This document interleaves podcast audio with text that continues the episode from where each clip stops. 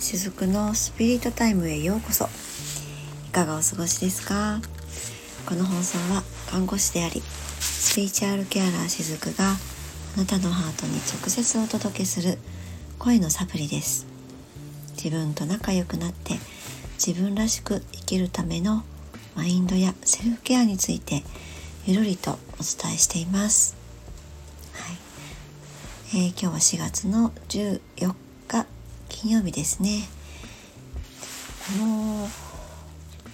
放送を収録しているのは4月の9日の日曜日の午前中に収録しています。あまあ午前中といってももう11時過ぎてますけれども今日はですねとっても空が綺麗なんですね。あーなんていうのかな。ちょっとエネルギーが変わりましたかね。えー、おとといん？昨日ね風が強かったんですよ。福岡地方ですね。お天気なんだけどすごく風が吹いていてあの患者さんと一緒にね春一番かななんていうお話もしていたんですけどもその前までですね2日か3日ぐらいまとまった雨が降ったんですね。えー、それまで2週間近くそこまでいかないかな。雨が降っていなかったんですけれどもまとまった雨が降りました。でその後風が吹いて今日とてもいい空気お空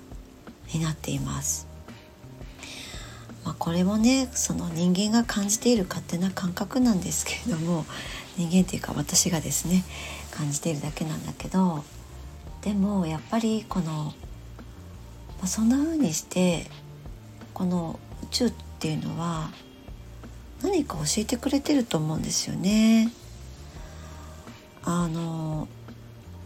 えっ、ー、と前々回だったかな？そこでもお天気のお話しましたよね。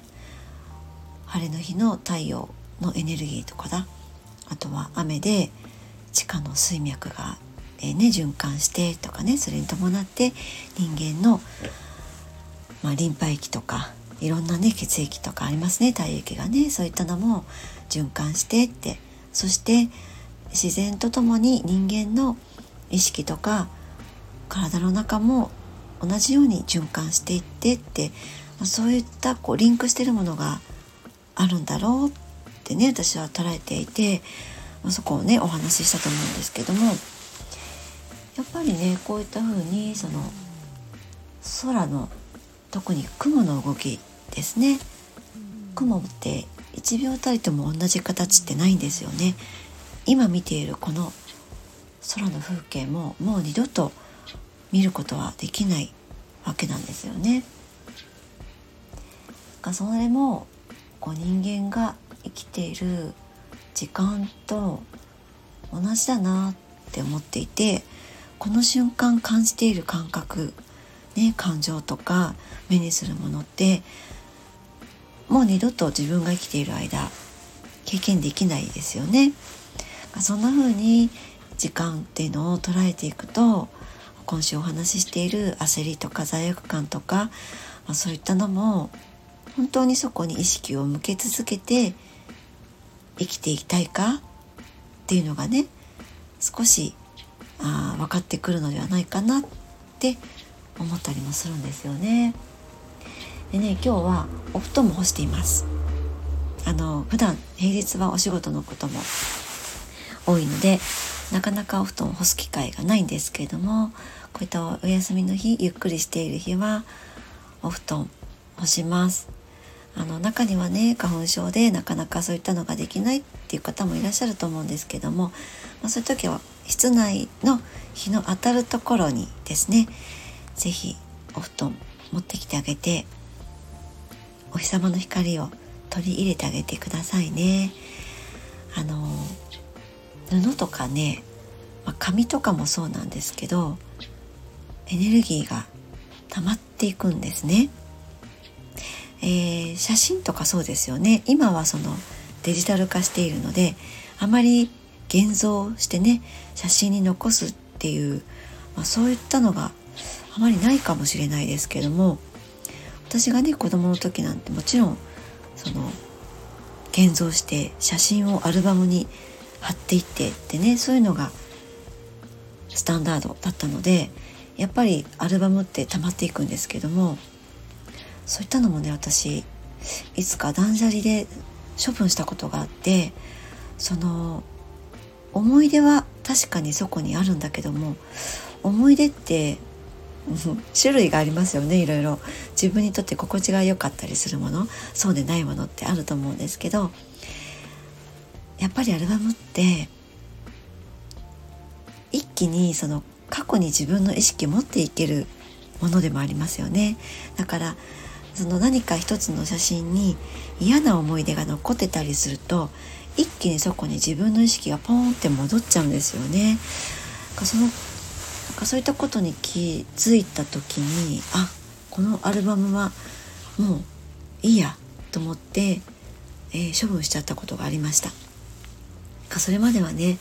アルバムって大事な自分の歴史だから思い出だからって言って割と撮っていたんですけどあの本当にね 何冊？だいぶありましたね。20冊ぐらいあったんですよ。もっとあったかな。なんかもうこれはもう十分だ。もう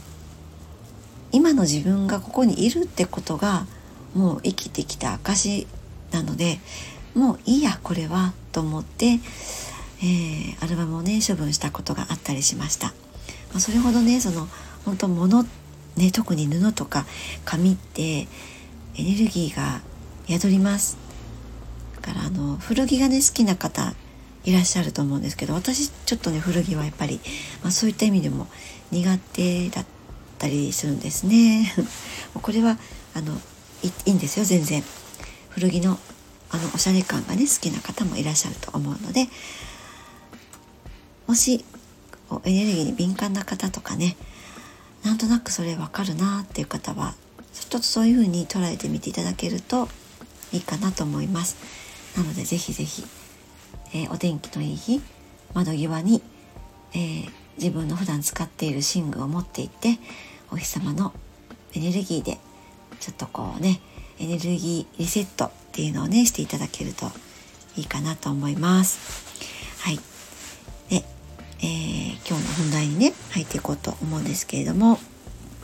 今日はですね、えー、犠牲者じゃあ亡くなったら一体自分は何者になるのかっていうところをお話ししたいなと思うんですけども今週は罪悪感とか自分を責める意識のところでねお話をしてきたんですよね。で、えー、こういった意識がある方ってこの自己犠牲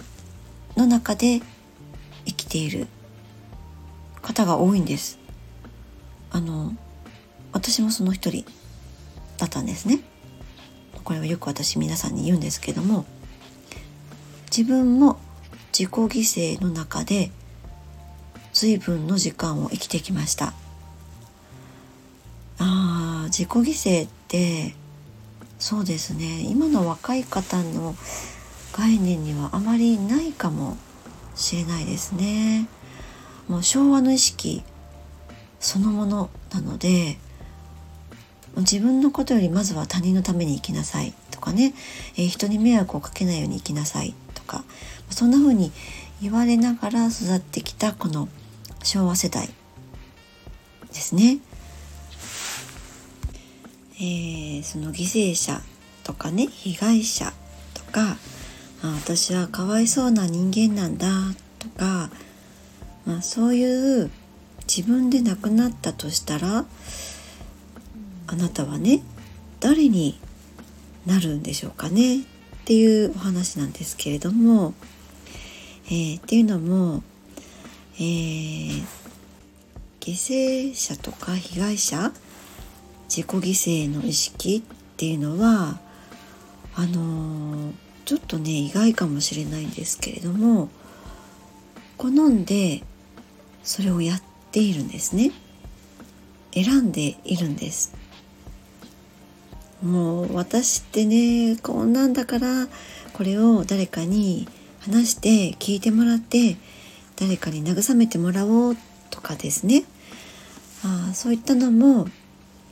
ちょっとこう被害者であって、えー、犠牲者であって私かわいそうだからもう慰めてもらおうってね私のことを分かって分かってってまあそういったのってねあの結構あるあるなんですよね。そういうことってあるんです。であってもいいんです。私もそうやってやってきた時間がこれまでありました。ありましたね。であってもいいんだけどこういう時期がね。でもずっとそれを繰り返していくのって前回の放送でもお話ししましたけれどもなんかもったいないじゃないですか。ね私たちって幸せになるために生まれてきてますよね。なんか自己犠牲の中で楽しくない時間を多くの時間に費やして生きることって望んで生まれてはきてないはずなんですよね。だからまあ、そういった中にもしもいる時に気づいてほしいのはこれはそれは自分の中でパターン化してしまっているものなんだ？っていうことなんですね。だからもうパターン化してきてしまっているのでもうこれが私なんだ？っていう,、まあ、こうセルフイメージなものができてしまっているんですよね。じゃあその犠牲者とか被害者をやめるってねもうそういったのはもうやりませんって、えー、私はもう犠牲者でも被害者でももうかわいそうな人でもないんですって。私は力のあるパワーのある一人の人間だっていうふうになる。っていうふうになった時になんかこうじゃあ私どう生きたらいいんだろうとかね。まあうんどう振る舞ったらいいんだろうって。そういった感覚になることもあるかもしれないんですね。なぜならそのこれまで散々かわいそうなね立場だったのにいざそれをやめたらじゃあ一体私は何になるんだろうってね。急にはやっぱり変われないってね強くはなれないって、えー、思っているかもしれないんですけれどもでも本当にその犠牲者であって、えー、被害者であってかわいそうな自分っていうそのパターン、まあ、役割ですよね一種の。それを演じてきていただけなのでそのパターンっていうのはいつでもそれをやらないその役割を私はしませんっていうのをしっかりと自分が決めていくともうそれだけで自分の内側の力っていうのはちゃんと湧いてきてくれるものなんですね。でもそれをまあ本当に先ほども言ったみたいに自分の中でパターン化してしまっていてもう体もそれを癖として覚えてしまっていてもちろん頭の部分ね思考の部分でもそれを癖として捉えてしまっているので、ま、つまりそれってその何かね目の前で出来事が起こった時に反射的にそれをしているだけなんですよね。あのこれは癖なので癖ってなんか反射的にできたりしませんか？ねあの私はいつもそうなんですけど靴下を履くのは左からとかね。もう癖になってるのでいざ靴下を履こうとすると必ず左から履いていたりするんですよね。まあ、そんな感じで自分の中でパターン化してしまっているものって反射的にただそれをやっているっていうだけなんですよね。だからそこにまずは気が付く必要っていうのはあるかなと思いますそして気がついたのであれば次からはそれをもう選ばないっていうのを、まあ、ちょっとずつでもいいので何度も何度も、日々の暮らしの中で、えー、していくっていうことをやっていくんですね。なんかこう日常の中でまた自分をかわいそうな自分っていうところに持っていきそうになった。まそのことに気づいたらあこれはもう選択しないんだった。って言って自分でちゃんと軌道修正してあげるんです。何度も何度もですね。毎日毎日日々の暮らしの中でそれを何度も繰り返していきながらちょっとずつ自分の意識っていうのをクリアクリアリングしていくんですね。もうそうやって自分の中で自分の意識ね意図するものをまあ自分がちゃんと決めていってあげるっていうことなんですよね。もうそれを積み重ねていきながら自分の中にそうやって宣言していくことを続けていくんです。で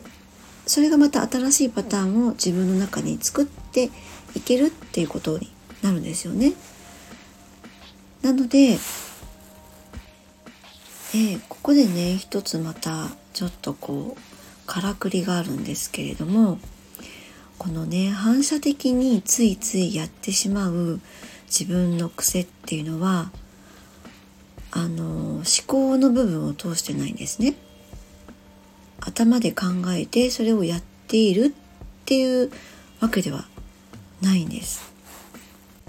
もうこれは頭の部分でそれを処理するがそれよりも前にあの神経伝達のところでねそれをやっているだけなんですね。それを選んでいるだけです。例えばそのそうですねなんか夜間ね熱い夜間を触った時に触った瞬間あこれ熱いなとか頭で考えるよりも先に手を引っ込めるじゃないですか。全くあれと同じなんですよね。この私たちが普段やっている意識の部分での癖もこれと全く同じなんです、えー、そんな感じでその自分のすぐなんとなく犠牲者の意識になっちゃうとかそういうのも全くそのそれと同じなんです。反射的にそれをやっているんですね。だからなかなかねその自分が普段日常の中でねそういった犠牲者的な振る舞いを選んでるっていうことにやっぱねなかなか気づけないものなんですよね。うん、気づきにくいと思います。本当にこれは癖になっているからですね。ということはそのこういうふうなことが起こったから自分はこう反応しようとかねそういうその思考の余地が入れないわけなんですよね。えー、思考よりも早く反応とか反射っていうのは神経伝達の方が早いので起こるわけなんです。だからきっと多くの方は後からあまた私あの場面で、えー、かわいそうな自分を選んでしまったとかねちょっと犠牲的になっちゃったとかいうことに後から気づくんですよね。ねあるあるですよね。私もよくありました。いまだに時々あったりしますよね。あの本当に体に癖として染み込んでいるから、まあ、その時は無意識にやってるんですよね。無意識にね人の分まで頑張りすぎちゃったりとかね人の仕事の分までね。そして体を痛めてなんか自己犠牲的になっちゃったりとかね。本当にあの油断すると未だに私もあったりします。でもそれでもいいんですよね。後からでもちゃんと自分のことに気づいてあげるっていうことはやっぱり大事なんですよね。あもちろんこれは、えー、犠牲者とか被害者とかかわいそうな自分とかそういったことに限らずどんな自分のことも気づいてあげるっていうことはやっぱり大事なんですよね。自分がどんな感情を感じているかとかなんか違和感を感じてて自分じゃない自分を演じてるとかですねそういったことに気づいてあげるっていうのはま結果的にそれが自己愛になると思うんですけれどもねやっぱ大事かなと思います。でまあそのそういった犠牲者意識とか、えー、被害者的な意識っていうのは誰にもあるものなんですよね。であってもいいものなんです。でこういったものっていうのをなくそうとしない自分の中から排除しようとしないっていうことの方が大事なんですよね。まあ、そういった排除しよう切り離していこうっていう、まあ、そういったことっていうのはもう自分の中で分離が起こってしまってなんか自分とつながれないんですよね。自分と調和できない統合とかも言いますけれどもまそういうことになっちゃうので決してそれをあのこういったね被害者意識とかを自分の中から排除しようとしなくて全然いいんです。うん。がそういった意識が自分の中にちょっと強くあるなとかね気づいたらやっぱりそういったところも一度自分が受け入れてあげることなんですよね。えー、こういった生き方で生きてきて、えー、それをねそういったところがあるっていうのをもしかしたらこんな自分嫌だってやっぱり思うかもしれないんですけどもでもそれを選んできたのにもやっぱり理由があるはずなんですよね。そうやった中で生きていきながら自分のことを守ってきたんだと思うんですよねきっとね。でやっぱり現にこうやって今自分生きてるじゃないかってでその今ねこの瞬間生きてるってそんな生き方だったかもしれないけど生きるということに対しては成功しているわけですよね。ですよね。だからそのこれまでの自分の生き方を何かこう拒否したりね、えー、抵抗したり蔑んだり、まあ、そういったものっていうのは不要なんですね。なので、まあ、一度もう OK してあげるだけで、ね、受け入れてあげるだけでぐっと、まあ、エネルギー的には、まあ、調和の方に、えー、動いていくと思います。で、えー、だいぶ前にね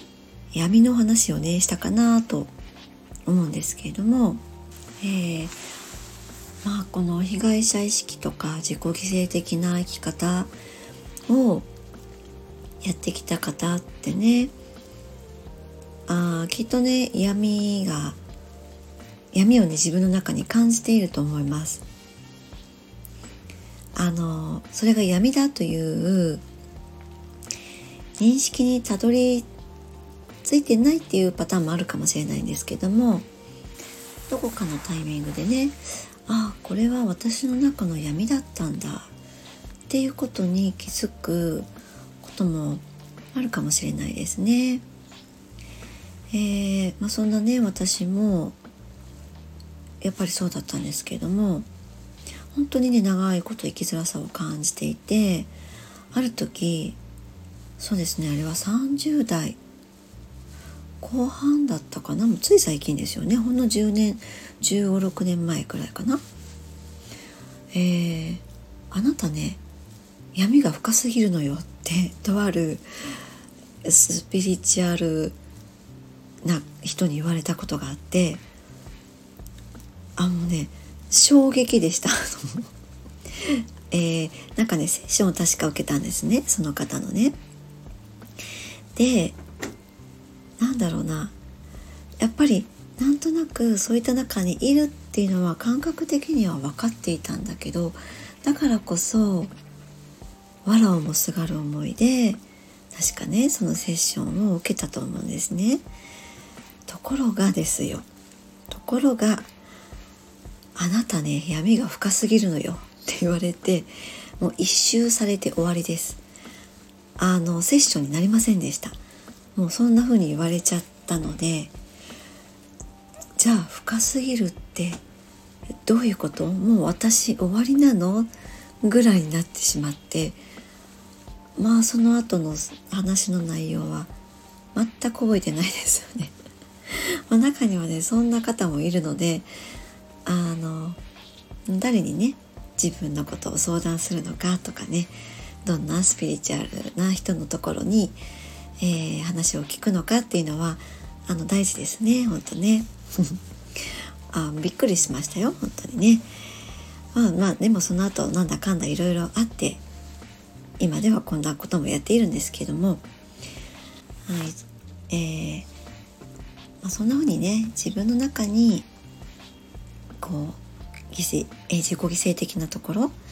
被害者的なところなんか私もとってもかわいそうってねそんなのがあるなって方は、まあ、ひとまずね泣きわめきます。泣きわめいてください。もう子供に帰ったみたいに。あのカラオケボックスに行ってあのなんかこうワンワン泣ける歌を歌ってみて、うん、ギャン泣きするとかですね。あいけない時は自分の車の中でわーって叫ぶとかね。あとはそうですね枕を口に当ててわーって叫ぶとかね。とにかく内側にあるなんか混沌としたものをちゃんとこう音として出すんです。自分の体から。音にして。ねこれ大事なんですよ、えー、意識ってずっと溜め込んでると重たく自分の内側にエネルギーとして溜まっていくのでそれがどうなるかっていうと、まあ、例えばね体を壊して何かしらの症状として現れたりあとは抑うつ的な気分になっちゃったりとかそういう風になっていくんですよね。だからそうなるよりも、まあ、できれば前にね音として自分の体からそのエネルギーを出してあげちゃうんですね。でまあそうやって内側にあるものを出した時にきっとねいろんな感情を感じると思うんですね。でそうやって自分の感情をしっかりと味わってからそれからですよね自分が何者になるのか、ね、どんな自分で生きていくのかっていうことですよね。まあこれからね最後の時がね自分の最後の時が来るまでどれぐらいの時間があるかはもうわからないけれどもねまあそういった過去の自分を乗り越えていきながらあとはその取り戻していこうとかねそうやってやっていくわけですよね。あとあの犠牲者とかね被害者のままの自分でいるとそれこそねその闇の勢力 ですよね。あそういったものに餌を与えているっていうことにもなるわけなんですよね。だからもう餌になりたくないってねそんな自分を生きるのはもうやめようってね。そうやって、えー、意図してこれからどうやっていこうかっていうところに今度は意識を持っていくっていうだけなんですよね。あー、えー、気づいたらもう今日も30分越しちゃいましたね。はい、えー、ちょっと長くなってまいりましたのでこの続きは次回日曜日にですねお話ししていきたいなと思います。次回4月の16日夜10時ですね。えー、なんか最近日曜日はですね瞑想をよくお伝えしていたりしますけれどもこれ皆さんどうですかね？なんかすでにねあの内臓の瞑想をやってくださった方がいてですね。その時に感じた感覚とかをメッセージでいただいたりとかもねしていますけれども。ありがたいですね。あのそういったのいただけるとまたね私もよしじゃあ次はこういうのやってみようかななんてあモチベーションにつながったりもしていますが、まあ、なので16日の日曜日もちょっとだけね今度はワークをお話ししたいなと思います。あの瞑想ほどお時間は取りません。誰でも簡単にできるワークをね一つご紹介したいなと思っています。次回また日曜日もねお耳寄りくださると嬉しいです。ゆるりほっとする時間を大切に。ありがとうございました。おやすみなさい。